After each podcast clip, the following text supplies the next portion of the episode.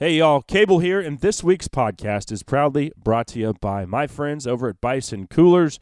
100% American made coolers. They're built not only for the outdoorsman or woman, but also for the weekend warrior type. You know, maybe uh, college football tailgating is your thing, or you're taking the wife and kids camping for the weekend. Either way, Bison Coolers has you covered. They're family owned and offer great customer service, and you can find their entire lineup of coolers, tumblers, bottles, and other Bison gear by visiting bisoncoolers.com.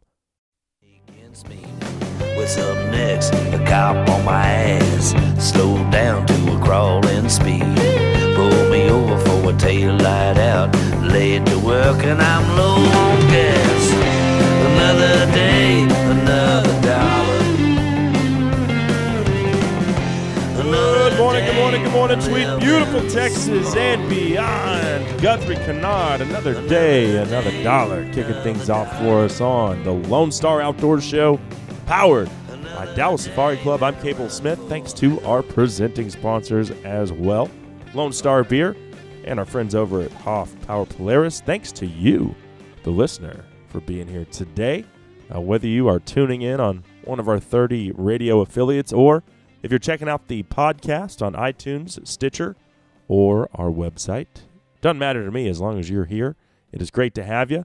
And man, there is still a lot to be doing in the great outdoors. I know the dog days of summer are finally here. Temperatures are back up into the 90s. Uh, it's getting hot, but there are still plenty of feral hogs that need killing, lots of exotics to hunt.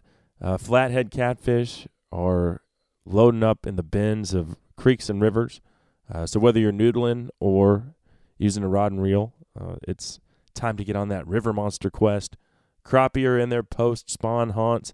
Largemouth are back suspended, you know, in 20 feet of water on main lake points and riverbeds. Uh, so now's a good time to get out that big crankbait and get after those big girls because they've put the feed sack back on. There's no doubt about that. So lots to do. Uh, I'm going bow fishing this evening, uh, so I'm excited about that. So maybe uh, maybe you want to fling some arrows at some carp or gar or whatever. Just get into the great outdoors, man. There's still a lot to be doing. Anyway, we've got a great show lined up for you today. Uh, so you know what to do. Pull up that stool a little closer to the campfire here. Pour yourself another cup of coffee out of that beat up old thermos. Because off the top, we're going to take an inside look at the exotic hunting industry uh, with longtime outfitter and guide Clay Pope of Pope Brothers Guide Service. Uh, Clay has been in this game a long time. He's seen how exotic hunting has changed over the years, even uh, from the past few years, where we've seen axis and black buck prices skyrocket.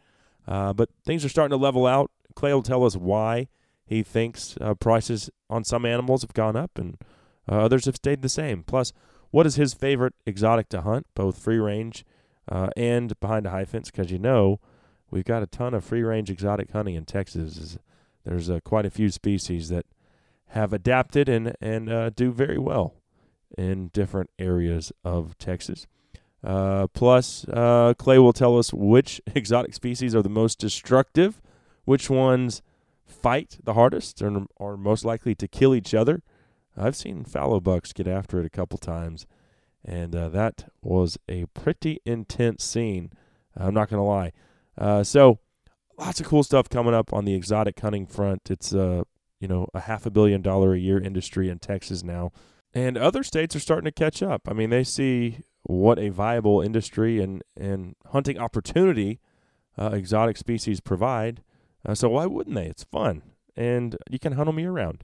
Uh, okay, then we will head up to the Red River and visit with our old pal Jacob Orr of Limitless Outdoor Adventures as uh, he spent his life on Lake Texoma. He's a longtime striper guide, and we'll find out what makes that fishery so special and why people from all over the United States continue to come down to Lake Texoma to chase striped bass. Uh, so, all things striper coming at you here in a bit. Then we'll round out today's broadcast by uh, touching on something that is a very highly charged issue in our country. I imagine uh, it always will be. I don't know. And I'm not telling you whether it's right or wrong. Uh, that's up for you to decide, and, and really only God knows the answer. Uh, but I recently read an article penned by Luke Zesh, a 26 year old bow hunter from Wisconsin. He grew up in a Christian home and a lifelong outdoorsman, chasing whitetail deer and ruffed grouse with his dad. Uh, but in high school, he realized he was different from other folks, and he recently just came out to his family uh, that he's gay. And there was a time period in his life where he felt that he had to quit hunting and fishing because of his sexual orientation. And I feel that that is so unfortunate because hunting and fishing is that's my life. I mean, my family and then hunting and fishing and God.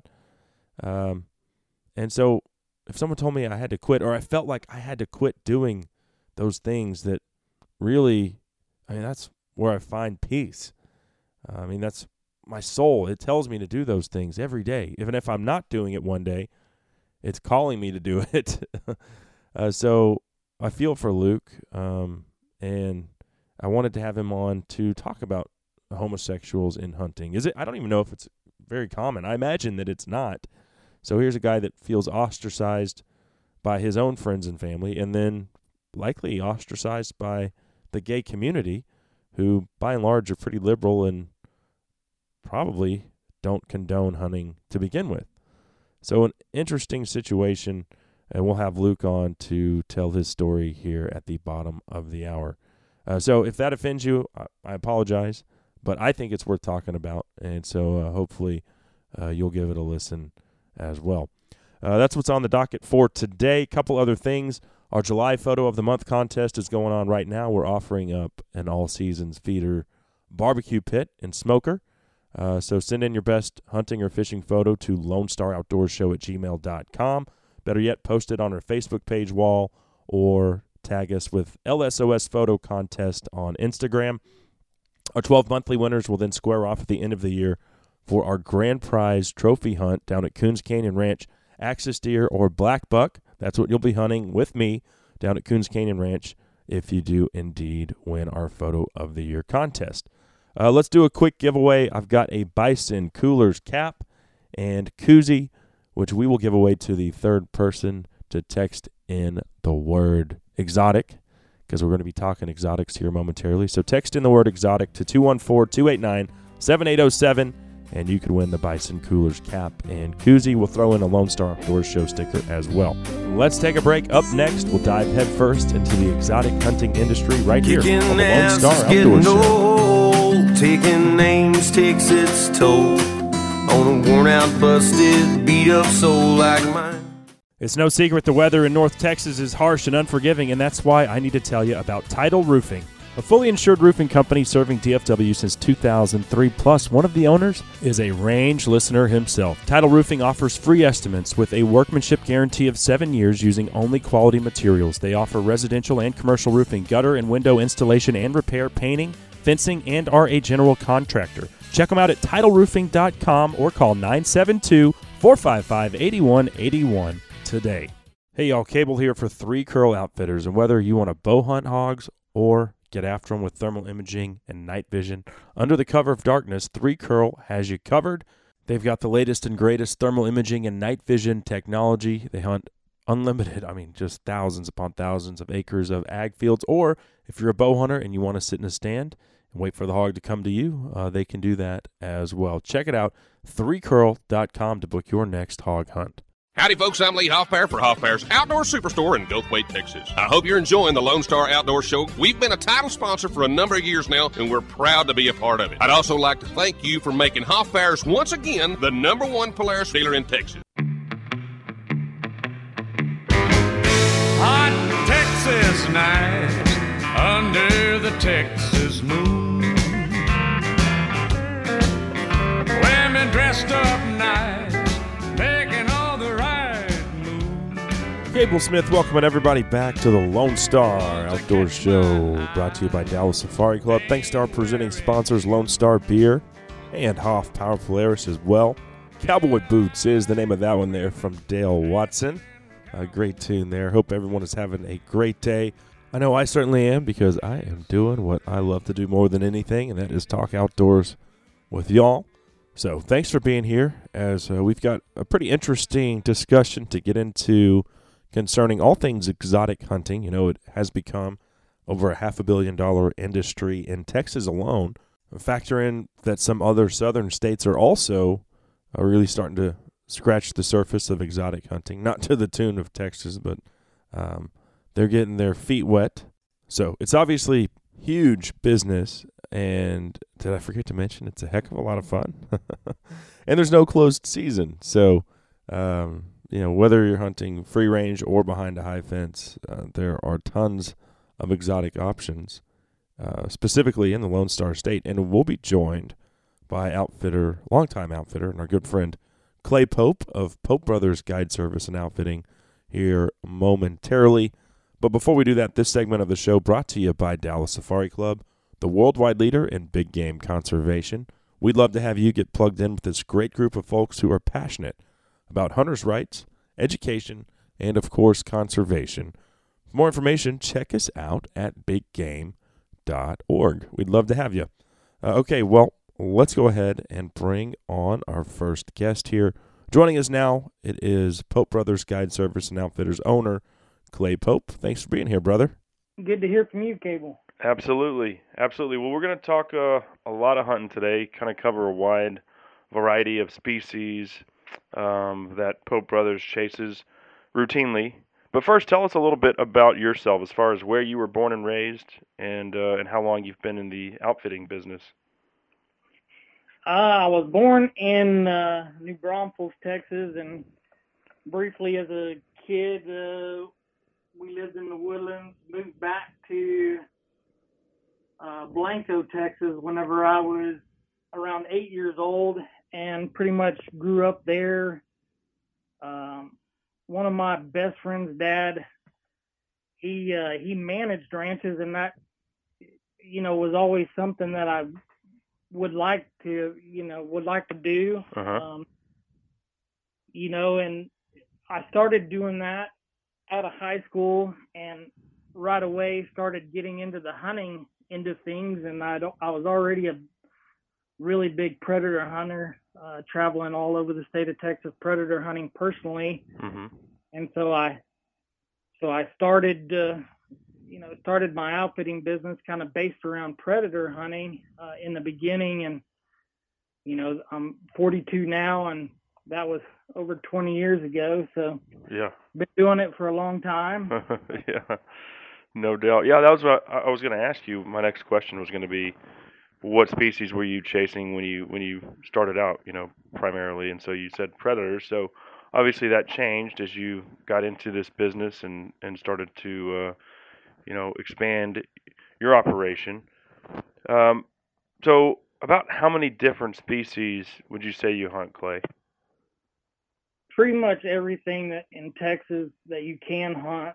I I do a little bit of uh, of uh, duck and goose hunting and a few quail hunts every year, but every exotic, every native, every other native species, you know, you're up around 80 80 species, maybe more. Yeah. Um, that we offer hunts for. Yeah. Yeah, and, and you know more exotic species seem like they show up in Texas just about every year.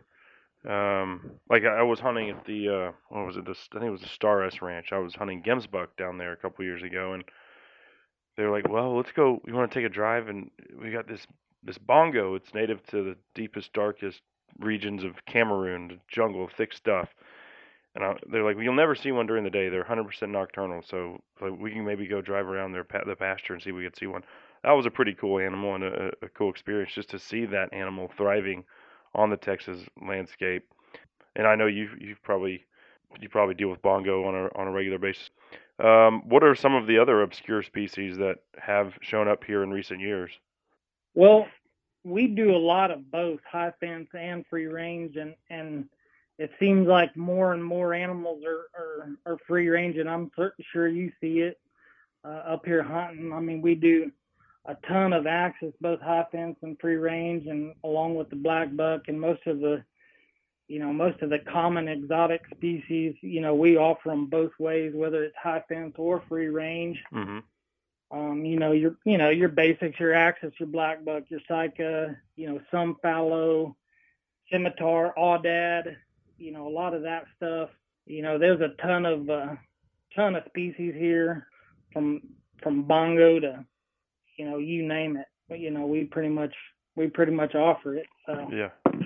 Some of the more obscure ibex species I noticed uh, are becoming more and more popular as well. correct. I mean, we've we've shot a lot of Nubian. Uh, we've shot a lot of Nubian ibex in the last year. Uh, some some really nice Persian ibex in the last year. Uh, some Trans-Caspian urials, Afghan urials. Uh, Hmm. You know, so we hunt a lot of, you know, we hunt a lot of different species, and a lot of what we hunt is of very high uh, trophy quality, whether it's for trophy game records or SCI. A lot of our animals are going to be the very best of the best. Yeah, yeah. Um, now, out of all of the more common, let's just say deer-like, or let's say the species that have antlers, so um, both native and exotic, which ones are the biggest troublemakers from an inconvenience standpoint? Meaning they tear up feeders, they run other species off of feeders or food plots, um, and then maybe they tear up fences. I don't know which ones are which ones are a big headache. Probably your biggest headache are your bigger species, and and not necessarily your antelope species. It, you know, your antelope species might be uh, towards each other. You know, fighting each other. You might have some trouble there. hmm But like elk, red stag are terrible on fence, and especially feeders. Uh, aoudad can be a little rough on feeders too sometimes. Um, but mainly your elk and your red stag are, are you know, are your troublemakers when it comes to Uh huh. comes to the exotics. A lot of your bigger antelope species like your kudu or your gemsbok or you know things like that, you know they they kind of keep to themselves and do their own thing, and you really don't have that much problems with them. Right. Or the problem might just be trying to find them. Right, right. um, yeah, we on that hunt I was telling you about down there in, in Mason, we hunted uh, gemsbuck. It was a 4,000 acre pasture, so huge pasture, and we hunted for three days and saw plenty of gemsbuck, but never saw a bull until the last day. So uh, just goes to show you, there's tons of them in there, but just because it's high fence doesn't mean it's uh, a slam dunk. As far you know, a lot of times I think the animals in the fence are more skittish than the ones out of it. I I think so too. I mean, in in hunting, you know, an axis deer is a very skittish animal. I mean, a lot of people have hunted them. They're they're not an easy animal to hunt, but I honestly think that sometimes the the free range animals are probably a little bit easier to hunt than the ones that are actually in the high fence. Oh yeah. Kind of strange. Uh huh. Uh, yeah, axis deer are very, very wary. I mean, I cannot tell you how many times I've been sitting out on an axis hunt, and you just have whitetail coming in in droves, in droves, and you know there's as many, you know, because they do helicopter surveys on most of these places, so they know how many animals are out there, and when they've got just as many axis, and but you're not seeing them, uh, you know that something's not right. So they Right. they they seem to be a little smarter, that's for sure. Which of the exotic species are the biggest fighters? And and I've seen personally um, fallow deer uh, get pretty rough with each other, trying to kill each other through a through a fence. Uh, so I know they're bad, but uh, what about the other antlered species? you know, all of them will fight. You know, whenever they're in rut, you know, they'll Oh, sure. put on a good fight. But, but for sure, you know, sometimes them Sika and and and the fallow deer, I mean, they can they can really get after it. But if you've ever watched a couple of big axis bucks get after it too, you, uh, you know, they're even big elk getting after it. You know, it's uh it's a wonder that more of them don't get uh, don't kill each other. Uh huh. Uh, you know, they can be pretty rough and and rowdy for sure. Absolutely. Well, yeah, and we're in the, we're I mean we're basically in the axis rut right now, aren't we? Correct. So now's a good time to get out there and and hunt axis deer. See, we went in first week of June, and so it was just a little early for the. We didn't see any rutting activity, but I'm sure they're getting fired up now. What? How long does their rut typically last? You know, they I've seen them in rut kind of all year, but the biggest the biggest rut is from now into September. Now, I mean, they're full blast, going crazy, uh, rutting right Mhm. now. Well, and let's talk about uh, the axis deer because it's kind of an interesting life cycle as far as how they've adapted to the Texas landscape. And I imagine back home, they're from India.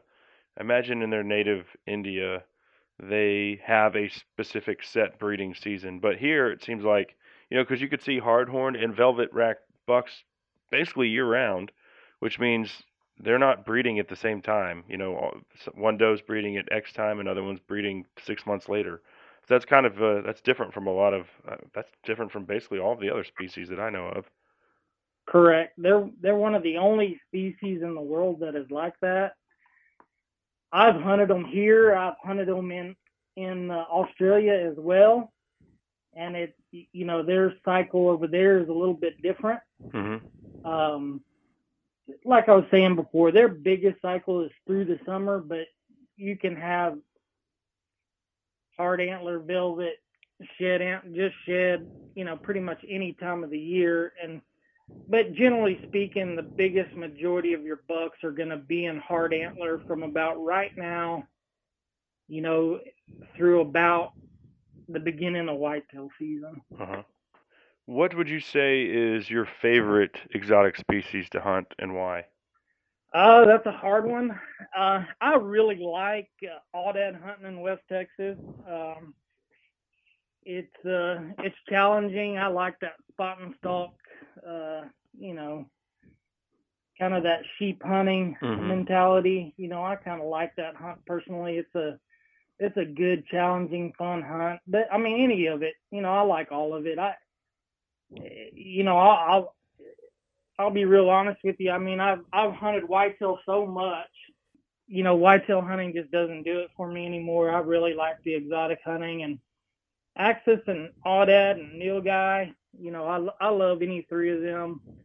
Um, they're great, but if if I had to choose one, it would definitely be the Aoudad. I, I like chasing big Aoudad in West Oh, Texas. yeah, yeah. Uh, that's definitely a lot of time behind the glass. I did one uh, in Bandera. Uh, I know that's not West Texas, but there's some there's some big bluffs and cliffs up in that country, and um, they have a good population of free range. I think maybe the world record actually came out of that that area.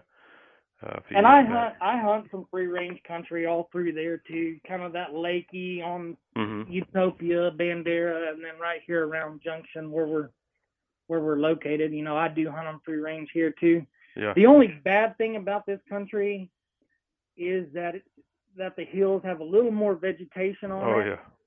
and and it makes it a little bit different hunting, a little bit harder hunting. So I mean, sometimes feeders are a little bit better in this area, and you know, kind of hope for you know it not to be so green in the hills. You know, if they Mhm. have plenty to eat, it's a little bit tougher to find them for sure in this area. Well, yeah, and on my hunt, we finally got it done on the last day of a four day hunt. It always seems to come down to the last day for me, doesn't it? But uh, you know, it just kind of doesn't make your binos worthless in that country, but uh, relatively ineffective. We'll put it that way. Uh, Clay, let's take a break here. We need to uh, take care of some sponsors, then come back and take on some other issues, maybe uh, rhino conservation, uh, but definitely how the exotic industry has fluctuated from a price standpoint. And I'm sure you can shed some insight as to whether or not that's all driven by oil. So, uh, can you stick around? All right. Perfect. Well, we will continue our visit with Clay here momentarily. That segment brought to you by Rudy's True Texas Style Barbecue, where you can stop in for breakfast, lunch, or dinner, and Horizon Firearms, located in College Station, Texas. Horizon will customize your rifle to the specifications that you want in whatever caliber you choose. Uh, my Horizon is a 7 mag. Absolutely love that caliber. But hey, the 6.5 Creedmoor or the 28 Nosler are popular builds right now as well. Go to their website, horizonfirearms.com, to start building your dream rifle today. Uh, y'all don't go anywhere. We'll be right back with more from our good friend Clay Pope from Pope Brothers Outfitters and Guide Service right here on the Lone Star Outdoor Show.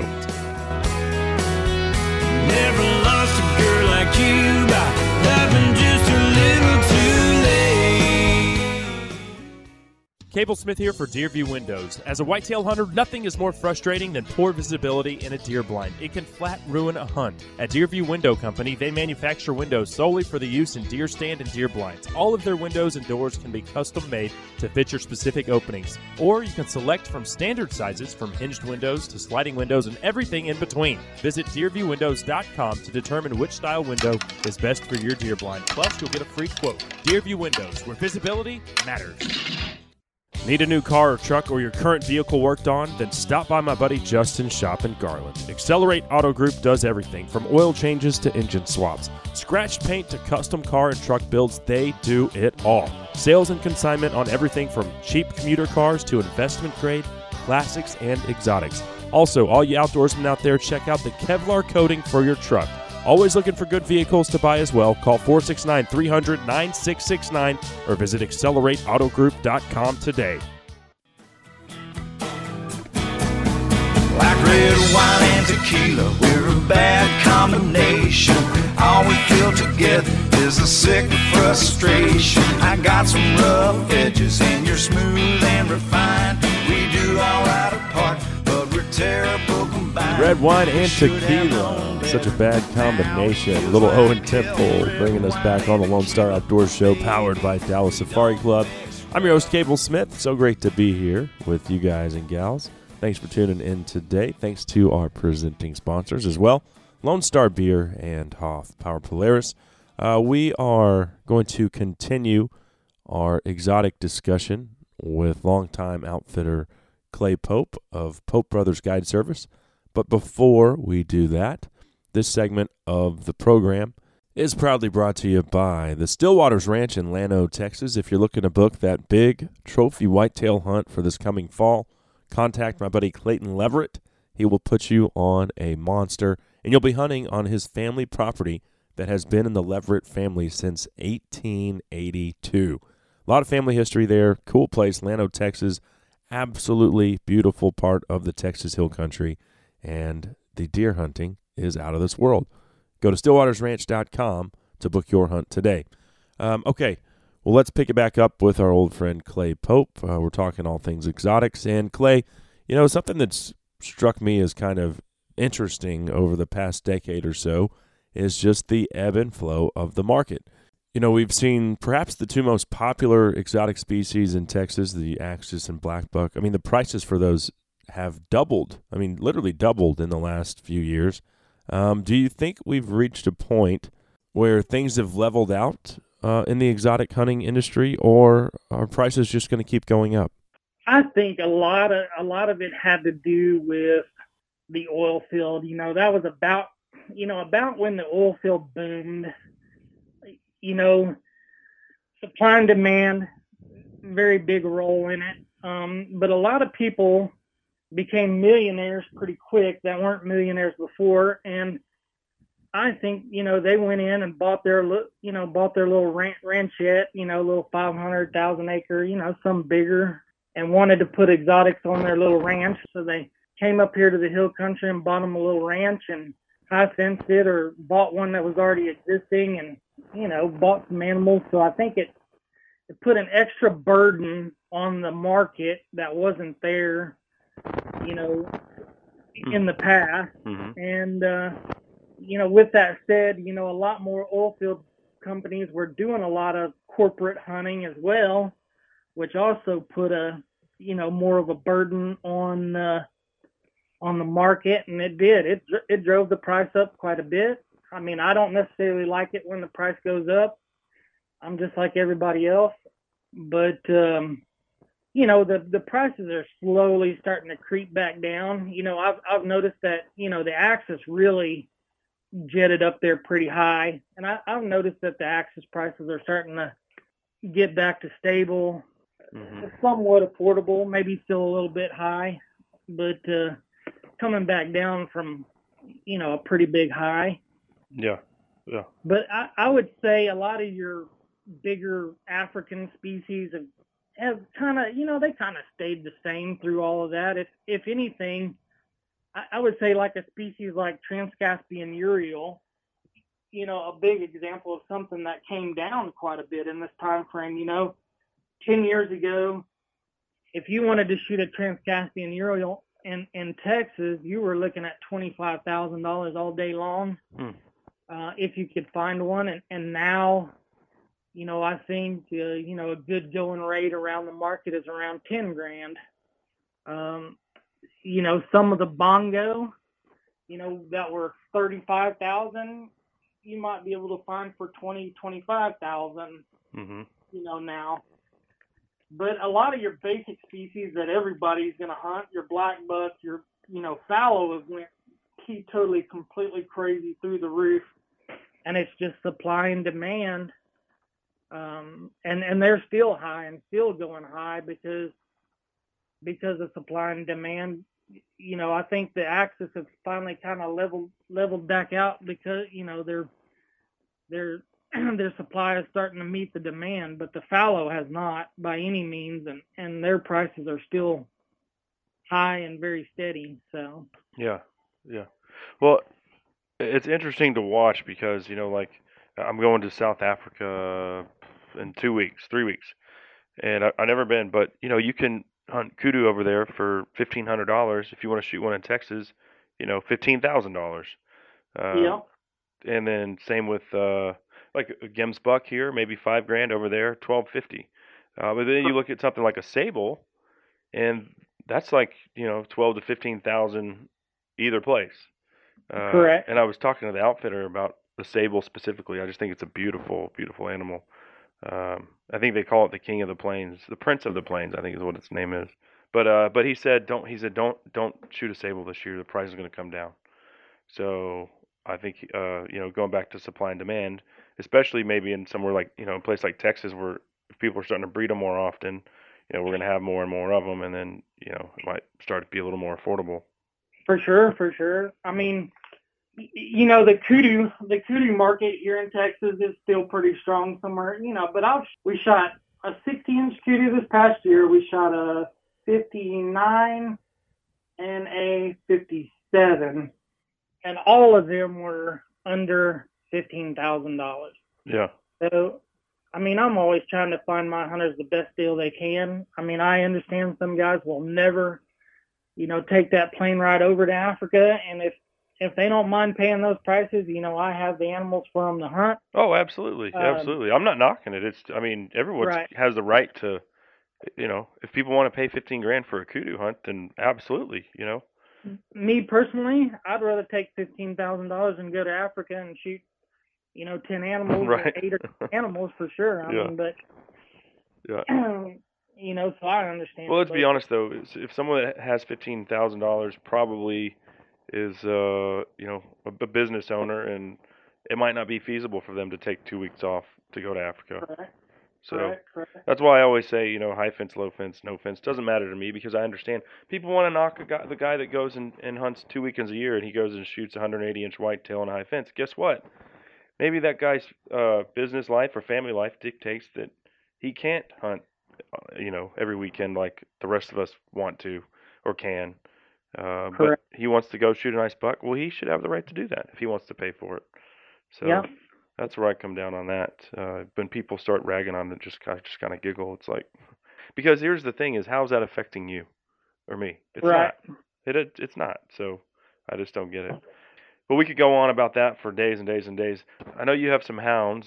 Um, what what are you offering as far as hunts uh, go uh, coming up for this fall? We do some bear hunting and lion hunting in New Mexico. hmm Uh, I'll start uh, I'll start bear hunting right after we get done with our pronghorn hunt. I'll probably have some dogs up there with me, and as soon as as soon as we get done in the Panhandle of Texas hunting pronghorn, I'll move right on over to New Mexico and do a few bear hunts, and then usually around December, once the first snows start to fall, I'll uh, I'll get back out to New Mexico and do some lion hunting. Uh, you know, they have quotas for males and females in certain zones, and after you shoot X amount of females, it might close it down. So you're not, you know, whereas in Texas, you know, every, all the landowners want you to, wh- whether it's a female or a male, they want it shot. And Yeah. I would say that I see more lions in Texas now than than I ever have. So, you know, both management practices aren't hurting the lion populations at all. Oh yeah, yeah. It's funny. There's a lot of ignorance out there on when you put a picture of a dead lion on social media and mountain lion. People are like, why would you shoot an endangered species? And you're just like, you moron. There's more lions right now in North America than there have been in 150 years. So, uh, Correct. so I mean, much, I've- so I've- much I've ignorance out there is proliferated by people who social media. It's funny. It gives people who have no voice and shouldn't have a viable opinion. Uh, it gives them this uh, platform to just spread their ignorance. Would be the best way to put it. Oh, believe me, I've had it happen to me. I've had it happen to the point where we had to uh, we contacted FBI and and and we were we were told that we probably ought to contact the FBI over some of the threats that we received. I mean, it's just gross. It's grotesque. I, I've always, you know, kind of thought that there needs to be a little more education out there for people to understand uh, hunting a little bit better. I mean, I I've hunted around the world and you know have a really good grasp of hunting and conservation and and you know a lot of people out there just just have no idea Yeah. none whatsoever Yeah.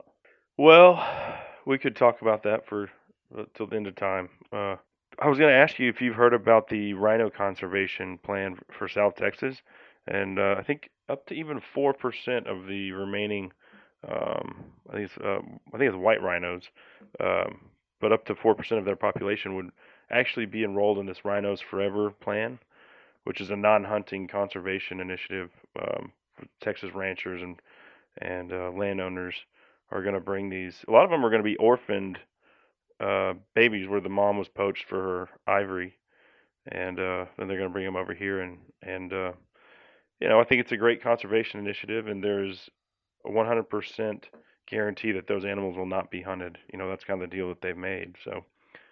I don't know if any of the ranches that you've uh, that you hunt on are, are part of that yet or not, but just wanted to see if you'd heard about it. yeah i've heard a little bit about it um i'm a lifetime member of the ewa and and dallas safari clubs but uh i know the ewa has uh you know had a real big hand in in making that happen and you know i think it's a you know i think it's a good deal. I mean anything that they're involved in is is you know they're looking out for the best interest of everybody. And i know they you know they probably had to make some kind of deal you know. I i understand the not hunting of them and all that good stuff. And Yeah. you know it'd probably be a good deal for for everybody Well, you might have a different take on uh, what species the biggest headache when these rhinos start tearing up fences. We'll see. I don't know, but uh, that's a big animal. Yeah, I mean, I, I know I know some people that have had rhinos in the past, and I know that the enclosures that they've had them in were similar to enclosures in in zoos. You know, where it was, you know, solid big metal pipe enclosures that they've had them in. Uh huh. Okay. Yeah, it, seems like it would take something a little sturdier than your just you know your traditional uh, high fence, but Right. I mean, hunting, you know, and I've hunted all over the world, and you know, I, I was kind of surprised the first time I hunted South Africa. You know, the fence that they had these animals behind. Um, and you know, the, one of the ranches we hunted on had lions, they had elephant, and they had rhinos in about uh, 120,000 acres fenced uh huh. and it was all you know electric fence single strand i don't know how many strands there were total but it was just one single you know about every other every third strand was uh, electrified Hmm. and i was just kind of in amazement that uh, it would hold those animals in but i guess it i guess it did its job Yeah. Yeah. Interesting. But uh, we are out of time, unfortunately. Clay, if you want to give us your contact info, and by the way, do you still have any pronghorn uh, pronghorn hunts left for this fall? Or are you sold out? we're i'll probably book four or five more hunts but other than that we are booked for this season in new mexico and texas Mm-hmm. Cool, cool. Well, I know I'm looking forward to coming down there for. The, I think we're going to be there the last weekend of the Texas season. We'll be hunting with you in the uh, in the Panhandle there, uh, and our good friend Glenn Underwood from Coons Canyon Ranch will be joining us on that trip as well. So we're certainly looking forward to it. looking forward to it for sure Uh, what contact info if folks want to uh, look you up and book a hunt from anything for, from bongo to uh, mountain lion to you know axis or whitetail. Uh, my uh, website is Hunts, H U N T S I N T E X A S dot com. Uh, you can find us on Facebook uh, under Pope Brothers. Uh, our office number is 325 446 2000. Would love to have you. Love to earn your business. All right, brother. Well, we certainly appreciate it, man. I'm looking forward to uh, seeing you here coming up very soon, actually. Yep, it'll be here before you know it. Yeah. We'll do it again soon, man. All right. Take care, brother. Thank you. Our good friend Clay Pope of Pope Brothers Guide Service and Outfitting, uh, inside look there at the exotic hunting industry. A pretty transparent interview uh, from, you know, an outfitter's perspective. Um, we, the consumers, have our have our thoughts on exotic hunting. Some of you love it, some of you hate it, but it is big business, and uh, it's nice to get an inside look at the industry uh, from someone who is right there living it day in and day out. Uh, so we appreciate Clay. And that segment, by the way, was brought to you by the all new Scent Blaster. Whether you hunt deer, hogs, bear, or other predators, doesn't matter to the Scent Blaster. You simply put your favorite attractant in the scent container. That's right, pour up to two ounces of your favorite lure into the scent container, turn on the fan, hang it in a tree, and let it rip. It simply keeps your wick wet longer. And that's what we all want, right? If you use attractants, hey, you know, if you don't use scent, then we're not trying to sell you on that. Uh, but if you do, then why wouldn't you want to change the game and get more scent out with Scent Blaster? You can find it at scentblaster.net. Twenty four ninety five. That's right, only twenty four ninety five, and we'll throw in a six pack of Scent Blaster's long lasting wicks. That's right. It's all new for 2017. It's the Scent Blaster. You can find it at scentblaster.net.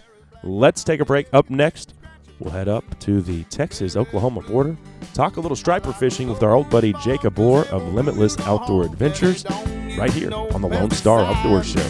But when it comes to services, I really don't care. Just bring them to me two at a time. I drink country cool, just like that morning dew.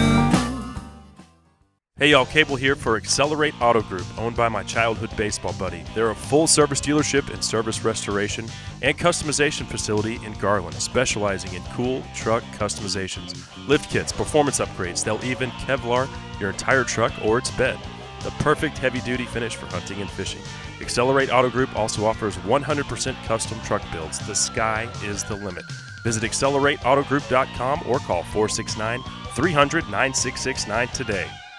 In the market for a compact track loader, then check out the Bobcat Advantage, where Bobcat track loaders squared off against other brands in a variety of tests and challenges. Whether you're looking for performance advantages, uptime protection, or quality design, Bobcat compact track loaders are the best built machines in the industry. But don't take our word for it. Watch the videos at bobcatadvantage.com or see Bobcat machines in person at Bobcat of Dallas and Louisville, Fort Worth, Cedar Hill, Longview, and now McKinney. Visit bobcatofdallas.com or call 469 586 0000.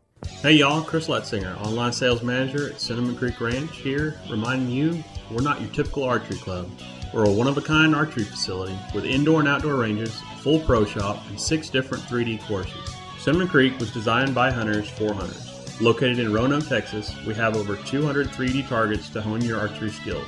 Call 817 439 8998 or visit us at cinnamoncreekranch.com to visit our new online store.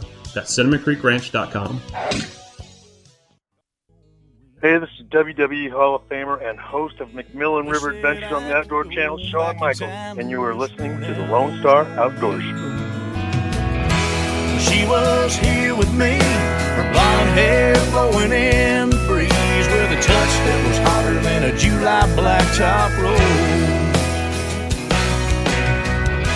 Cable Smith welcoming everybody back to the Lone Star Outdoor Show powered by Dallas Safari Club.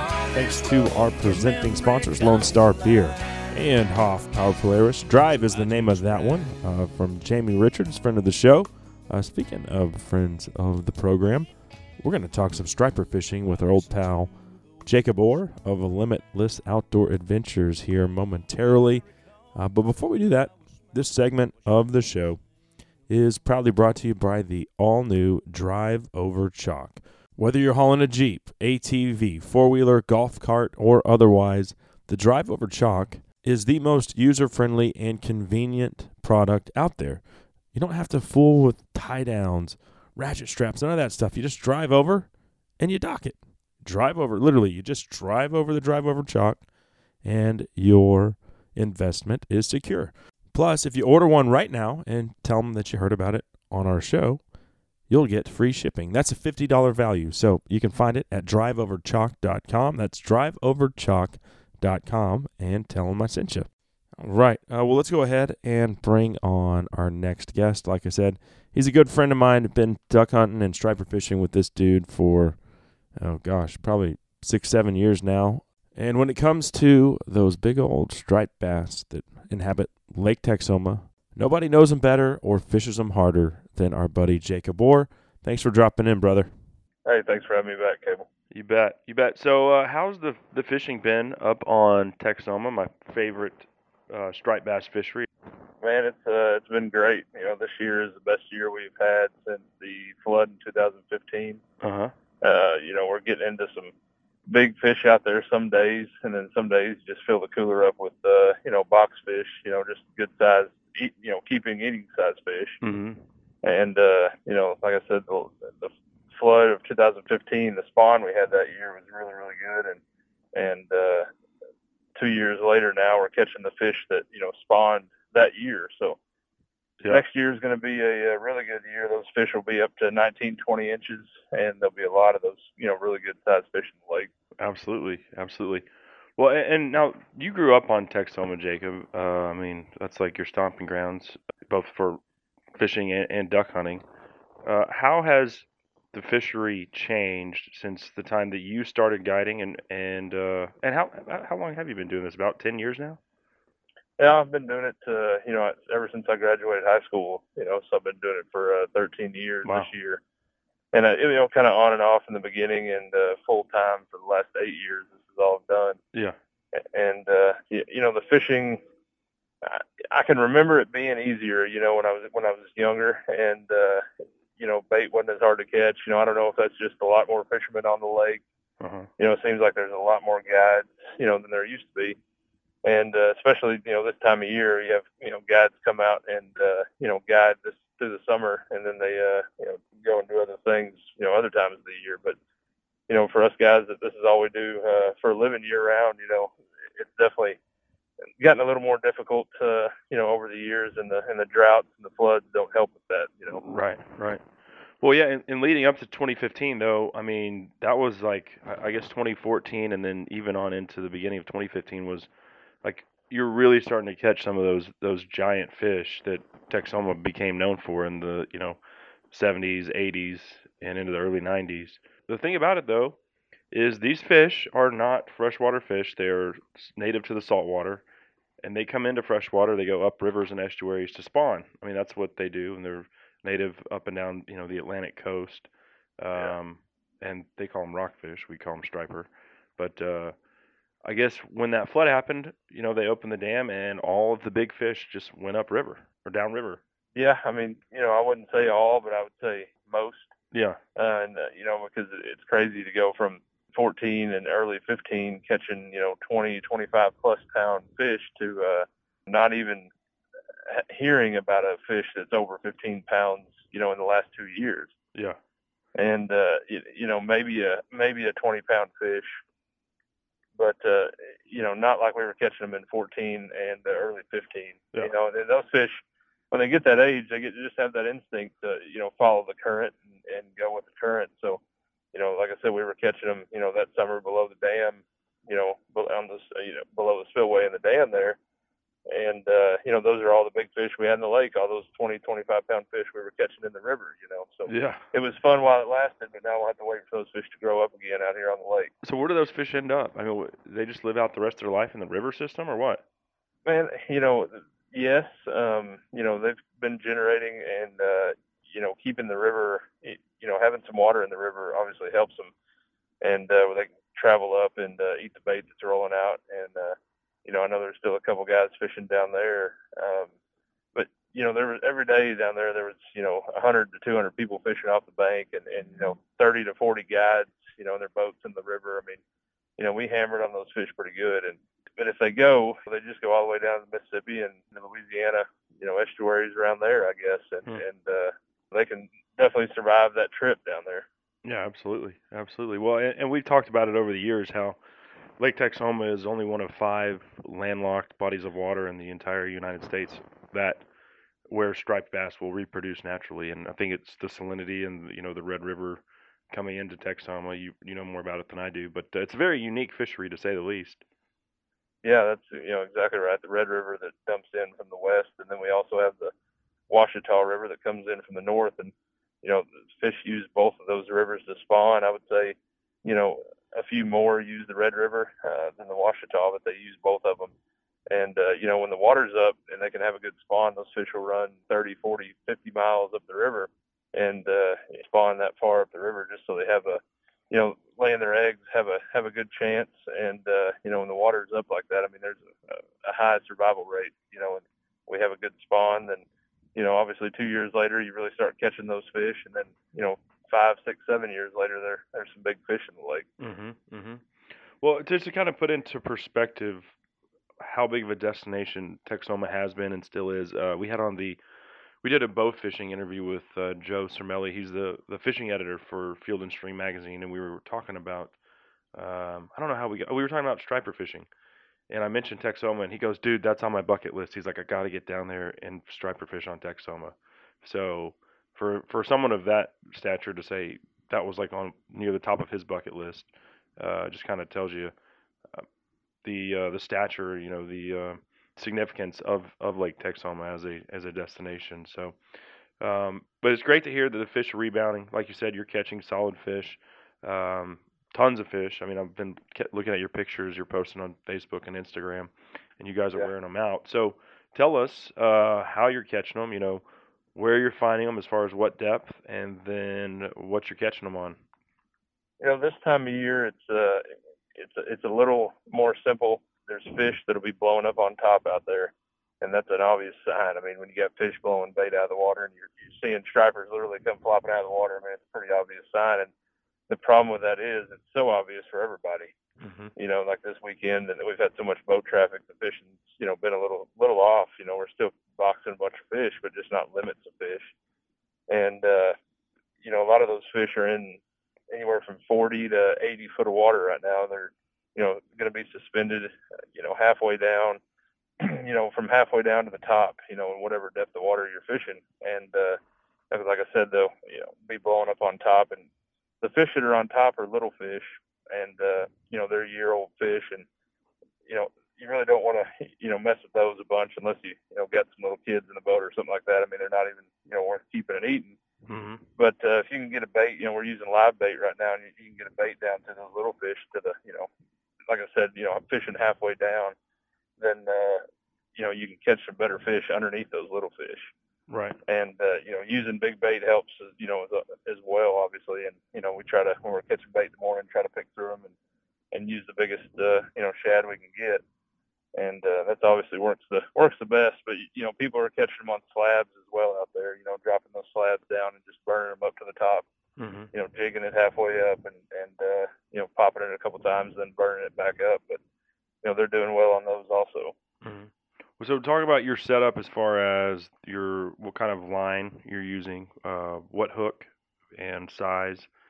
If you're putting a weight on these shad, or you're just freelining and letting them just go to the bottom, how break that down for No, us.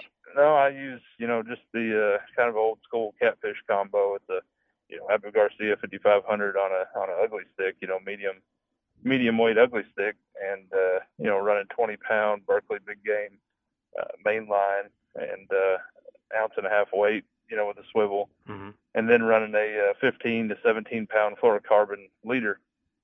And uh, you know, I like to use the octopus hooks. They don't seem like they uh, swallow them quite as bad. These stripers, when you're fishing live bait, are you know just going to swallow it 90% of the time. So Yeah. it uh, you know even if you stick them quick. So you know, I like to use those octopus hooks that you can get out uh, you know easily. And you know, if you have to return that fish, then you know you're not killing them, but also so they don't bleed all over my boat. You know, so Right. that's a you know that's a that's that's the setup we're using and uh, you know you can cut all that weight and hook and you know all that off there and tie a slab onto that and you know go slabbing with that setup as well Okay. Okay. Let's talk about the bait because I mean it's a journey in and of itself every morning. I know you get up extremely early. Um, is is that the biggest beating about being a guide, or would you say that uh, cleaning 40 striper after you've been up since 3 a.m. chasing bait is a bigger beating? And I know it's all comes with the territory, and, and you love being a guide, but what is the most difficult thing about your job? You know, it's it's nothing's just real difficult. I mean, I I enjoy cleaning fish just because you know if I'm cleaning a bunch of fish and you know it was a successful day and, and a bunch of smiles around the boathouse. You know, if I don't have anything to clean, then nobody's happy. You know? but uh, you know, definitely, just the the weather is a big part of you know my job. Is you know like last couple Saturdays ago, we had you know a bunch of trips going out and had to reschedule them all and couldn't even go fishing. You know, but I still got out there at 3:30 and went and caught bait in the rain, and you know it just never did stop raining, so we couldn't go fishing. And uh, you know the weather, and then like you said, the bait. You know they're they're so finicky that uh, you know you'll be catching them one day. You know, throw the net one time and have a hundred baits, and you know, then the next day you're throwing a hundred times to catch ten baits. Mm-hmm. You know, so it's uh, every day's a, a, a different day with uh, catching bait, and uh, you know, just uh, the learning curve of teaching people, you know, to catch fish, to catch these fish is, you know, you got to wait on to really take that bait. Sometimes it's difficult when you see that rod bending a little bit and not set the hook, and uh, you know, it's definitely you got to wait on these fish just a little bit to, uh, you know, eat it and then set that hook. And and teaching people that little learning curve is, you know, when you've got to catch fish early, early in the morning before the boat traffic gets there is, is the struggle sometimes as well. We, and you know, I always go back to as someone who grew up bass fishing. Uh, that's what my dad loves to do to this day. It's his favorite thing. When you start using live bait, you because here's the the instinctive reaction for a bass fisherman is just to just as soon as you feel that, just rip the bass's oh face yeah, off. yeah, working a yeah, working a worm across the bottom. Oh yeah. That. yeah, And so still, the like if I go fishing with you or go out down to the coast and fish with uh, Captain Lynn or whoever, there's always that first couple fish where I just miss them because I try to set the hook on them and I, I don't let them swallow the bait. So there's definitely that that uh, learning curve. It's a totally different ball game. Give us some advice on how to catch shad. So you've got a net, uh, a casting net, and you want you and your buddies want to go out for the weekend and catch some shad, and then get out on the lake and you know whether you want to catch catfish or striper or whatever. Um, how do you find the shad this time of year? you know, we're getting our trips are leaving out at you know six o'clock in the morning, so you know we're getting there at uh, you know three forty-five, four o'clock to uh, get bait, Mm-hmm. and uh, you know we're running out there, you know, in forty to fifty foot of water, and you know hanging lights off the side of our boats. Mm-hmm. So you uh, you know run out there and just you know we've all got lights on rods or however you got them set up, and you know put your light on the water there, and I mean you know within five minutes it seems like sometimes they're just flipping under your light and coming out of the you know flipping out of the water Mm-hmm. and uh, you know obviously throw on them and you know depending on how fast you're drifting you know you want to throw out in front of your light you know a lot of guys will try to throw right on their light and uh, you know by the time your net's five six foot down it's already underneath the boat Hmm. you know depending on how windy it is so you know you just want to uh, you know like I said hang a light and you know watch for them flipping and and uh, get out there early in the morning you know they're hard to catch after the sun comes up this time of year Uh huh. Okay. So there's your there's your tip. You gotta get a light going. Uh, that's gonna bring them in. And then there's obviously a learning curve on throwing the casting net. I'm not gonna have you go into that because that's gonna be trial and error, I imagine, for most people. But yeah um, as far as keeping the bait alive, you told me off the air. Actually, I think it was one of our Instagram followers booked a trip with you, and then I guess he tries to do some fishing on uh, Possum Kingdom, and he was asking you for a little help as far as his bait kept dying. Uh, so what do you do to keep your shad alive? Well, uh you know shatter like i said real finicky and fragile and uh you know as few times as you can touch them as possible is is better you know obviously and you never want to touch them with your hands you know always try to get keep them in the net and uh you know until you're putting them on the hook but you know they've got to be kept in a round tank and uh you know we put a handful of rock salt you know in your tank for every 10 gallons put about one handful Hmm. and uh you know that's going to keep them alive and then they obviously have to you know the water has to be you know filtered and circulated but uh you know you can keep you know two or three dozen alive in your you know in your live well on a center console or something like that you know for a morning fishing trip Right. but uh you just still have to put some salt in there on them and and uh you know keep the air you know at least the uh bubbler going really well in it Okay. Okay. Um, let me ask you this: is a is a professional striper guide. Do you have any interest in going up to the uh, eastern shore and chasing these fish in their their, their native saltwater habitat? Oh yeah, I'd love to go up there. I mean, they catch fish up there, you know, that are pushing 70, 80 pounds, and uh, it's common for a 40, 50 pound fish up there. But you know, that's a fall a fall deal, and uh, just hadn't been able to make that you know time of the year work. Yeah. But uh, yeah, I'd definitely love to go up there and and catch one. You know, our fish in this lake came out of uh, South Carolina, and uh, you know they're they're close to that area. But I'd love to get off the coast up there and uh, Chesapeake Bay or somewhere like that, and and catch one of those big you know saltwater stripers. Well, I'm down to do a uh, Chesapeake Bay duck hunt, so let's do that and get after the stripers at the same time. Yeah, that'll work. Man. I need to, I need to get that going for sure. Uh, hey, last thing here, I didn't want to I didn't want to tell our listeners about something unfortunate that happened to you recently. We're glad that you're okay, but uh, you suffered a nasty catfish injury. Uh, what happened on that deal?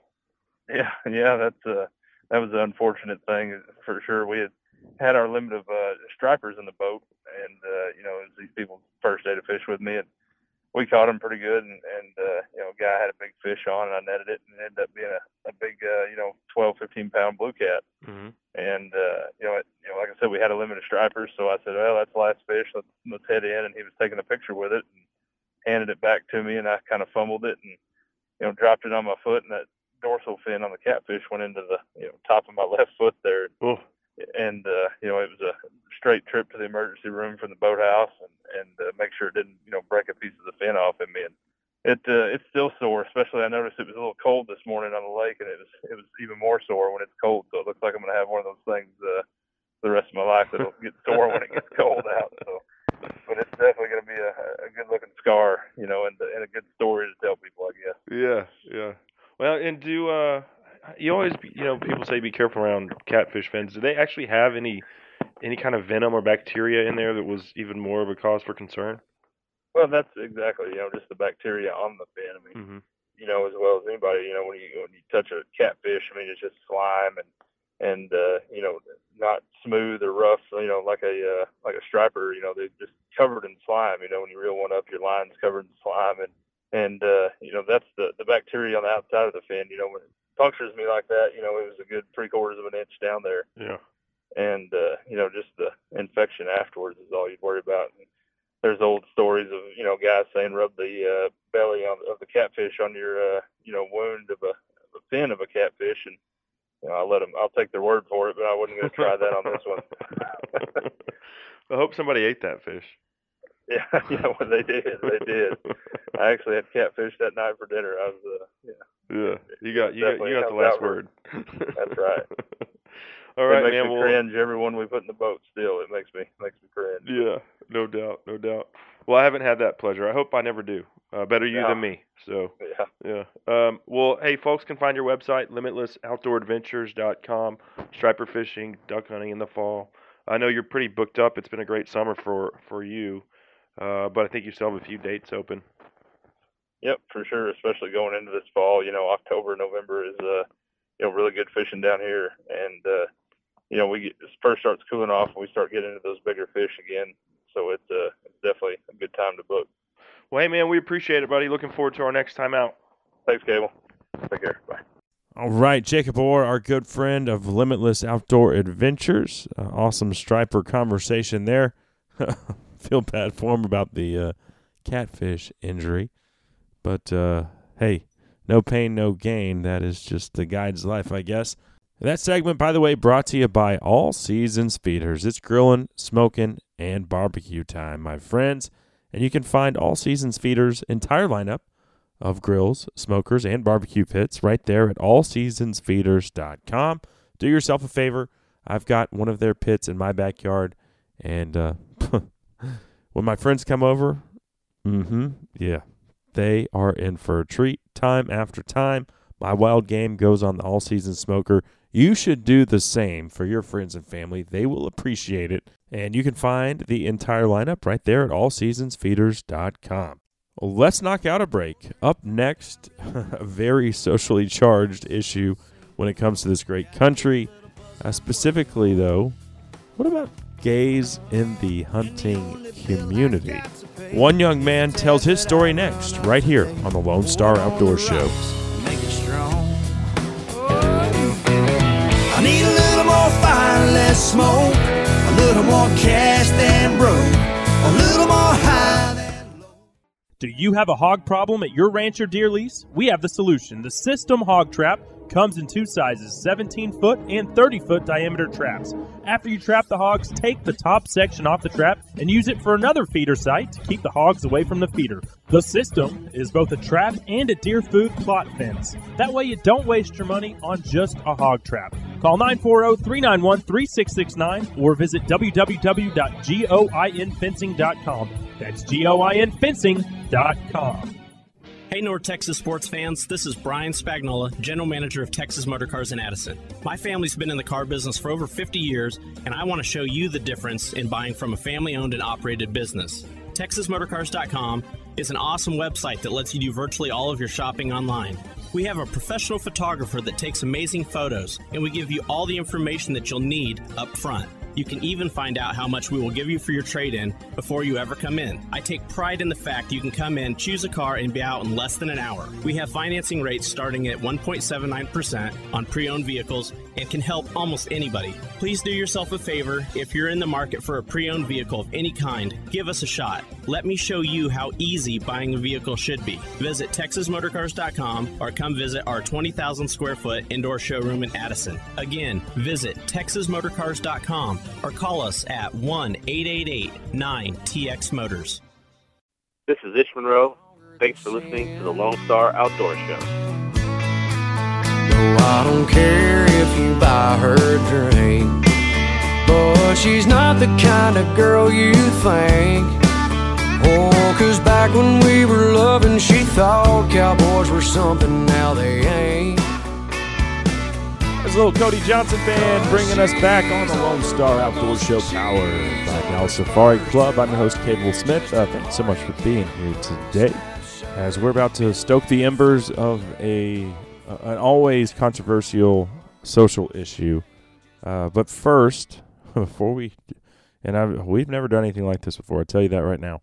Uh, but we have a platform, and uh, we're going to use it, by gosh. So, Anyway, this segment is brought to you by Lone Star Beer, the national beer of Texas, available right now in the Lone Star Beer Come and Take It can. Grab a 12 pack on your way to the lake this summer and celebrate responsibly with an ice cold Lone Star beer. Okay, well, we are about to take on something that uh, I never thought we'd talk about on this show, to be honest with you. But the Supreme Court recently ruled that gay marriage is legal across this entire land. And I'll be honest with you, I personally don't have a problem with it. I don't care. Um, I believe God sees a person's heart, and that is what is most important. So, with that being said, I got this uh, this thought in my head after reading a, an article about one young man's struggle. And my initial reaction was nobody should ever feel like they can't hunt or fish or do the things that they love because of their sexual orientation.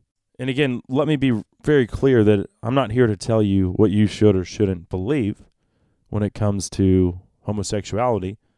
I'm just telling you that there are people out there who, much like you and I, love to hunt and fish, and they don't feel comfortable doing those things because of the way society says they should or shouldn't act.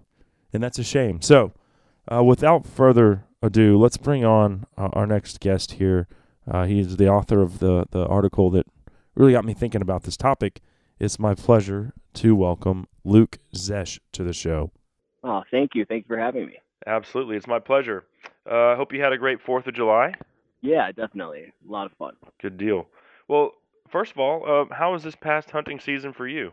Uh, you know, it it was fun. It's always fun. I love being outside, but um, I hunt in northern Wisconsin, and it's it's definitely changed a little bit since I was a kid. That there's not as many big bucks, and uh, but I always have fun. It's always great to be out there. Right, right, no doubt. Well, and I can't believe it. It's uh, God, looking at the calendar, about 53, 52, 53 days until dove season's here. So it's gonna, it's right around the Oh. corner. Awesome. yeah. Um, Well, tell us about your upbringing, man. You spent a lot of time in the outdoors, and, and I know you grew up in a small town, in Wisconsin. Yeah. Um, so since since I was little, I mean, my my dad, my favorite thing that we would do is he used to tell me right before we were about to go to sleep, he would tell me um, hunting stories. So the best, some of the best hunting. We mostly whitetail hunt. So he'd tell me, um, you know, the best like buck stories that he had, mainly bow hunting. Um, and he'd I'd always make him kind of retell me the favorites. Uh, and we'd also do we did a lot of ruffed grouse hunting. So where I'm from, uh, is actually they say there's a big sign as you come into town that it's the ruffed grouse capital of the world. Oh wow. Um, so he would take me out, yeah, and we would walk, um, you know, through the woods. We own a decent amount of land up in northern Wisconsin, and he would call me Eagle Eye because I would always be the one to spot the ruffed grouse kind of in the woods, and that's it was just my life. I mean, I remember waiting, you know, for school to get out so I could go hunt. I remember tracking deer with my dad. That is just it was everything to me. Right. Awesome. Awesome. Well, it sounds like a great upbringing. Um, yeah. And and I know you grew up in a you know Christian home. Yeah, yep, definitely. Christian home. I, I am still Christian, or I still identify as Christian. So that was a, uh, you know, a very big part of my life as well. You know, go to church every Saturday night or Sunday. Uh-huh. Yeah. Yeah. Well, well, and and and I uh, recently came across this story. Um, I think it was on outdoor sports, and and we're going to get into that here momentarily. But um, it was you wrote it about yourself and your life. So when Yeah. did you realize that you didn't fit the bill of the stereotypical hunter anymore?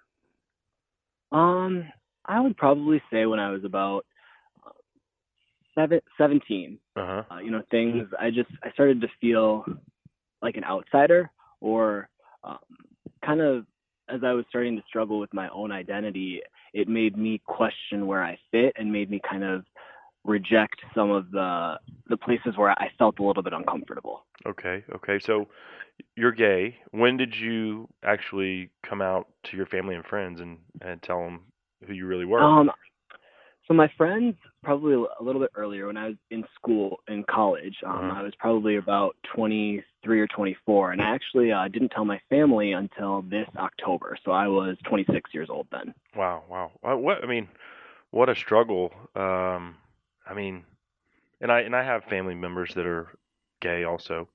I mean, they're the best people that I know. They're uh, the aunts to my kids, and uh, my sister-in-law loves to to bird hunt. She has a German short hair. Uh, she loves to get outdoors and and play golf and sports. And I know sports was a big part of your upbringing as well. But for a while there, in reading this piece, you, you gave up the things that you loved the most just because you didn't feel like uh, it it fit with who you had become, or you felt the pressure that you weren't supposed to be doing those things. Yeah, so I, I kind of, I guess the easiest way or the way I've kind of come to understand it is um, when you lie about parts of who you are. So whether it's intentional or lie is kind of sometimes a strong word, but I think it's the most easy one to relate to. Uh, When you don't tell the truth about things or when you find yourself kind of skirting around issues or not being able to share your full self with with the people around you, the people that you're closest to, uh, it has a different sort of impact on you than I, than I ever thought it would. You know, you you almost start to lose touch with. You don't necessarily know what you like because you find yourself always kind of trying to dance around an issue or make people think a certain way about you because you're trying to hide something else. Mm-hmm. Uh, so I, I gave up hunting. I gave up some of the things that I cared about because it was hard to. It's hard to be in a space where, um, if you tell the truth or if you're your full self, you fear that you know you may be rejected or you're maybe around people who talk about being gay or talk about you know kind of certain things in a negative way. So it makes you sort of question, um, should I be here or, or what if these people who I care about, what what will they do if, if they find out. So instead of facing the rejection, you kind of just remove yourself from the situation to avoid it. Sure, sure. Well, and, and and I picture this, and you alluded to this in your in your piece. But here's a guy who loves sports, loves hunting, but in the locker room, it's guys, you know, talking about girls and probably using some slangs that would be offensive to the gay community. Uh, and then at hunting camp, it's you know having some whiskey after a long day in the woods, a couple beers, and talking about women, and you know, uh, I imagine that would be kind of uncomfortable. Yeah, it's just um, you know, it's such a hard feeling to to describe, but I guess it's kind of like in the room if you you know maybe you can relate it to politics in a sense of you know you're you're a republican and all the democrats in the room are you know just bashing on republicans or talking about things that you don't you know you don't necessarily agree with and it's having to have that maybe moment that leap of faith where you say oh you know you enter into dialogue about that and and you disagree and there's always that risk there that it's going to turn ugly or that you may lose a friend Right. Well, so uh, how long did you give up those things that uh, you, you enjoy the most? Um, you know, it was probably about a total of geez, at least six years, Uh huh. I would say. Okay. So yeah, so what was it like when you, when would your dad ask you and say, "Would hey, look, do you want to go uh, bow hunting?" Or wh- wh- what was that like?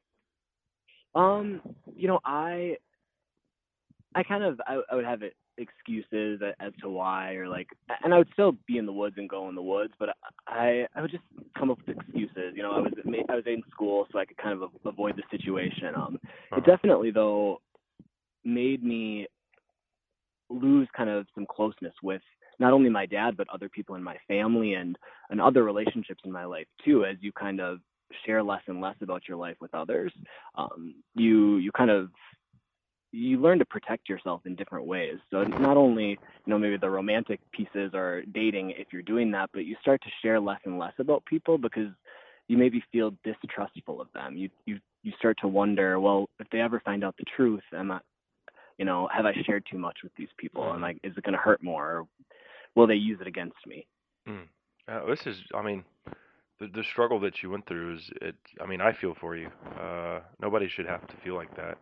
And whether our listeners think, you know, it's right or wrong or, or whatever, it doesn't matter to me.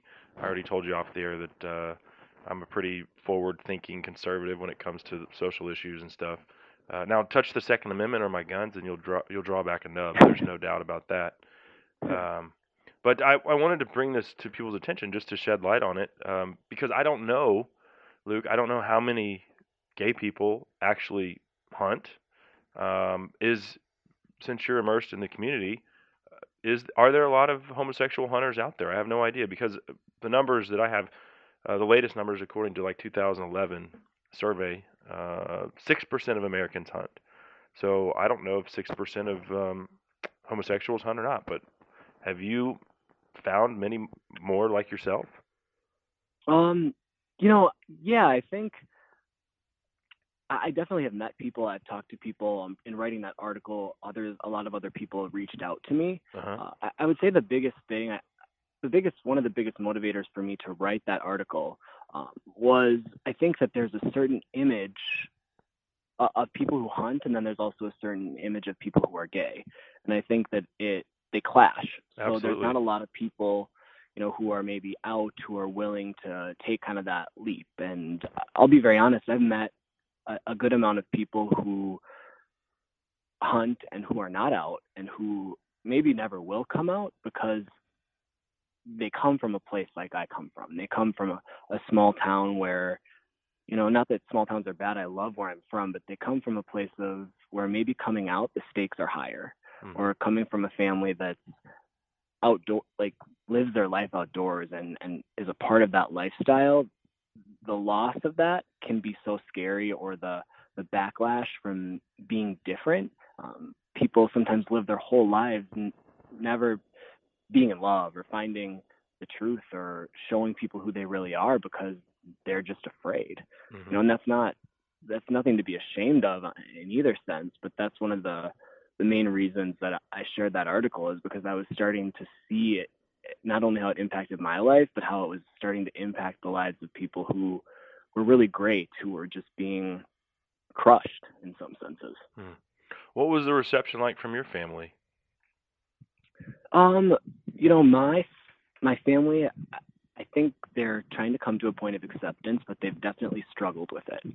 Um, you know, I have a such a close family. It, it's it's re- really is incredible, and that's one of the things that held me back from telling the truth for so long was I didn't want to be, you know, like I love Luke, but I love Luke anyway. You know, you just want it to be I love you. I love you the same as I always did. Um, and my family struggled, I think, with you know, I think there's a lost period. There's a your parents have uh, pictures of what your life is going to look like, and you know they have to have time to let those things go as well. Hmm. I think the Christian piece plays a big role for my family, um, but they're they're working through it, and I think that you know there's a level of patience that I have to have with them as much as I want them to have that with me. Right, right. Well, that makes sense. Um, what about as far as the LGBT community? Uh, you've talked about, you know, you've come across other people who maybe feel too, even, you know, unlike yourself, they're not willing to come out because they feel so much pressure. Um, but in general, is it frowned upon by? Well, I'm going to say that I think the LGBT community is pretty liberal. Uh, so I'm not sure if killing a deer and you know sticking your hands inside of a deer and getting your hands bloody, if that fits the bill of what that community generally thinks is acceptable. Um, have you dealt with any blowback from that reality of hey, this is how this is how hunting works. We kill and we eat our animals. Um, a little bit. You know, in that article when that article came out, there was definitely I got a few emails that you know were just like very strongly worded of you know you want people to be kind to you, well you should be kind to animals, and um, you know I got some, some lectures, and my response to that was respect. You know, I I think that um, it's important to hear other people's perspectives, and that doesn't necessarily mean that that you have to agree. So something I'm big on is feedback. We all get feedback on things in different ways, and we have to step back from it and really weigh it and say, you know, is this meaningful to me? Do I agree with this? Is there some, you know, is there something here that I should be listening to? Or sometimes you get feedback and you do those things and you say, you know, it's not. You know, I'm okay with doing this, and this is this is important to me. Uh, so there's definitely there was definitely some pushback. Um, I think there's almost more pushback on the side of it's hard to find. There's a lot of LGBT spaces. You know, there's LGBT bars, there's maybe LGBT groups, but that doesn't fit everyone. That doesn't. Um, there's a there's not the same maybe type of camaraderie as hunting. Mm-hmm. So I think that that can almost be harder. And I think some of, some people don't come out because the places where they're going to find the most acceptance aren't the places where they want to spend their time. Uh, and that's definitely something that that I've found that's made it a little bit maybe more lonely or just a little bit more of a path you go down on your own. Mm-hmm. Um, Okay. I think that's an interesting piece of it as well. Uh, so, as a Christian, maybe the those LGBT bars are not the places that you want to spend the majority of your time. Uh, Yeah, yeah, I think I think that's a good good way to put it. And not that they're bad, but there's a, a different type of, of social aspect to it. Sure, sure. Okay. Um, going back to this past election, um, I mean, I, it was it's not lost in anyone Mhm. that the LGBT community largely was pro Hillary, um, and and so when you think and, and I get a lot of blowback from number one vegans, um, some homosexuals, and then just some uh, just liberals on our on our social uh, media pages. And so this is the thing that always strikes me as ironic is the let's just call it the liberal machine always talks about social acceptance and preaches, you know, live and let live. But by God, Luke, if you go kill an animal and post it up and smile like, oh, I shot this big deer, and I'm and I'm happy, and I don't care. I'm I'm happy as hell. I spent all the time, money, energy, froze my ass off in the woods, shot this giant buck. Of course, I'm smiling, and then I'm gonna eat it, and that's gonna make me even happier. But they'll tell you, you know, go get hit by an 18 wheeler. Oh, take your kids with you. Y'all stand in the street, get run over. Uh, you know, I wish that if you're hunting predators, I wish that wolf or that lion or what name the species rips your throat out. And the the hate and animosity from this so-called social acceptance fraternity is mind blowing to me. And I don't know if you've posted it or if you have an Instagram or whatever. If you ever posted a picture, or would you not post a picture of a, you with a dead buck because you didn't you don't want that blowback? I don't know, but I feel a lot of hate from, I guess let's just say this this community that calls themselves socially accepting, um, and then you go kill an animal, and then it's like whoa. Uh, I don't know if you feel any of that or not. Yeah, you know, I've definitely felt that, and I think it's something I've thought a lot about. You know, not only in the hunting sphere, not only in the LGBT sphere, but um, something that I, I feel like I've come to learn is that oftentimes on things like social media, or maybe even in the media in general, the loudest voices often carry the least um, powerful messages. Uh, so something, you know, people who are wishing violence on other people, people who can't kind of step outside of their own um, worlds and look at other people and offer kindness or a, a perspective of empathy and understanding. Those are the voices that, kind of like I was saying before, I discredit. So Mhm. I, I don't pay attention to them. Not that they're they can't have an opinion, but sometimes you look at you look at an opinion and you you decide that that is not rational. You know, that's not somebody whose advice I would take. That's not someone who I'm going to really listen to or give a lot of credit to because their message is so so false in so many ways. Right, right. Okay, that's a good way to put it. Um, let me ask you this: as far as going back to hunting, what is the biggest buck that you've shot? Um, the biggest buck that I've shot is, I believe, a 10 pointer with a 17 inch spread.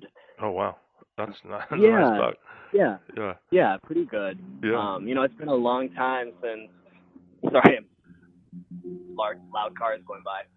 Um, it's been a long time since I've shot a buck. It's probably been about five years. So I can tell you the the best buck my dad has shot was a 19 pointer, I believe, with a 22 inch spread. So Oh, a, a really incredible buck. Yeah. Yeah. Wow. Wisconsin giant for sure. Uh, yeah. Yeah. and do you prefer bow or rifle? Uh, bow. Bow Uh-huh. is my favorite. Okay. Um, what is the biggest obstacle that you face today? So you've come out uh, to your friends and family and now the world. You wrote this article. You're on our show. We appreciate you being here. Um, that takes a lot of courage.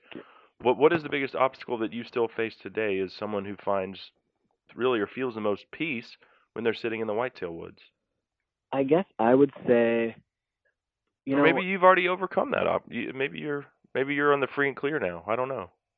No, that's that's a good question. It's actually one I, I do have the answer. I'm trying to think the best way to say it. It goes back a little bit to um, so I used to work for a really great organ. This story has a point, I swear. Oh. I used to work for a really great organization, um, UW Credit Union, and that's where I kind of learned about that feedback loop. And I had mentors who really showed me what it meant to be honestly and live honestly and and anal- look at yourself and look at the people around you. Um, and w- when I was leaving Madison, I, I moved to take a different job. Something I did with all my friends, and this was kind of before I'd I'd really started the coming out process. I asked them. I said, "What do you think about me?" And I said, "I don't want I don't want the sugarcoat answer. I want the good. I want the bad." And the recurring theme was always, you know, you care so much about us, you care about our lives, but people I'd known for years, some of them more than 15 years, said sometimes we feel like we don't know you. Hmm. And I think that has been a recurring struggle in my life is opening up to people. So not like I make things up about my life, but I just don't say anything. You know, those maybe special moments that you're supposed to have. Um, some of those things that a lot of people appreciate, maybe going on a date in college or taking somebody to prom or even just the little things. I never shared little things like that with people because I was afraid. And it started to bleed into a lot of the other things about my life that I just never told people. So not just romantic things, just the little things that you should share with others. Mm-hmm. And that's something that I'm still working on. Hmm. You know, I'm, I'm still working on feeling like I can connect to people and, and letting people feel like they know me. And that's important. I think that's what life is about people, you know, Yeah. people and relationships and experiences. Um, So I'd say that's the main reason why I shared that story too is just, you know, look at the people around you and even if they're different, even if they're, you know, those people who are screaming that you shouldn't be hunting or they're those people who don't think, you know, that they think that LGBT people at Pride should get shot or run over by a bus. Um, those are we're all people that just need the most love and if we looked at each other a little bit more like that, we probably would have a lot better of a world. Yeah, yeah. Well, and and I think um, if the hunting community can show that, you know, we're absolutely open-minded to uh, sexual orientation, maybe the LGBT community can show, hey, we're a little more open-minded to uh, hunting. So, Yeah, you know, yeah. I mean, it's a give and I like take. um, but uh, but hey, uh, I did want to ask you. Actually, I'll ask you that last. But uh, I know you wrote this article, and you're more than willing to talk to people. So. Uh, if someone out there is struggling, you know, telling themselves every day that they aren't gay because they love to hunt and fish or they love to play sports, suppressing who they really are, um, what's a good way to reach out to you, maybe for some advice? Um, you know, I guess if I'm not sure where this is going to end up, they can you know find me on Facebook. They can send me an email. Yeah. I'd be happy to list my number. Uh, you don't need to give call your number on, but maybe just uh, spell your last name so they could find you on Facebook if they wanted to, to reach out. To you. Yeah, uh, it's Z is in zebra, O, E, S is in Sam, C is in cat, H is in house. Okay. All right on, man. Well, uh, last thing, Luke, bucket list hunt for you. If you could go hunt anything, anywhere with your bow, uh, what would it be? Say I would love to do uh like a Colorado elk hunt. My dad went on one and it, it was incredible, and that's that's absolutely what I want to do. Right on. All right, brother. Well, hey, um, we certainly appreciate it. If people want to read the story uh, that you wrote about yourself, they can find it on outdoorsports.com. That is that right? Uh, it's actually called Outsports. Outsports.com. Okay, cool. Yeah. That's where I think that's where I found it. And anyway, uh, thanks for coming on and, and telling your story, man. I think it's something that, uh, like I said, we just wanted to bring a little light to it, maybe make people think a little bit more. And uh, it's certainly been a treat visiting with you. Uh, thank you. This has been awesome. Thank you so much. All right, there he goes, Wisconsin native and lifelong bow hunter Luke Zoesch. And uh, and like I said earlier, I'm not trying to change your perspective or your view on, you know, how you feel about homosexuality. I'm just shedding light on the fact that there are folks out there who sometimes give up hunting and fishing and their love for the outdoors due to social stereotypes, and that is sad. Uh, so, kudos to Luke for having the courage to uh, to come out and and get back in the woods because uh, if that makes you happy, which that's certainly one makes me happy, uh, then I can't imagine not doing that. Uh, that segment, by the way, brought to you by Pulsar Night Vision and Thermal Imaging. You can find their entire lineup of thermal and night vision scopes by going to pulsarnv.com and you'll save 20% off your entire order. That's right, any night vision or thermal optic that you want. You'll save 20% if you use the promo code Lone Star. That's Lone Star, and you can find their entire lineup right there at pulsarnv.com. Uh, man, just looking at the clock here, we got to go. Got to get out of here. My least favorite part of every week is we've got to say not goodbye, but so long. See you later. Until next weekend. Um, thanks to all of our guests today, Luke, as well as uh, our old friend Clay Pope from Pope Brothers Guide Service and Outfitting, and also longtime striper guide uh, from Lake Texoma, our good buddy Jacob Orr of Limitless Outdoor Adventures. Uh, we'll do it again, same time, same place next week. Long range shooting is going to be front and center with uh, Derek Ratliff of Horizon Firearms, so you won't want to miss that. Uh, thanks to all of our sponsors for making this show possible. Thanks to you, the listener, for being a part of the Lone Star Outdoors Show. Until next time, I'm Capel Smith saying, y'all have a great week in the outdoors.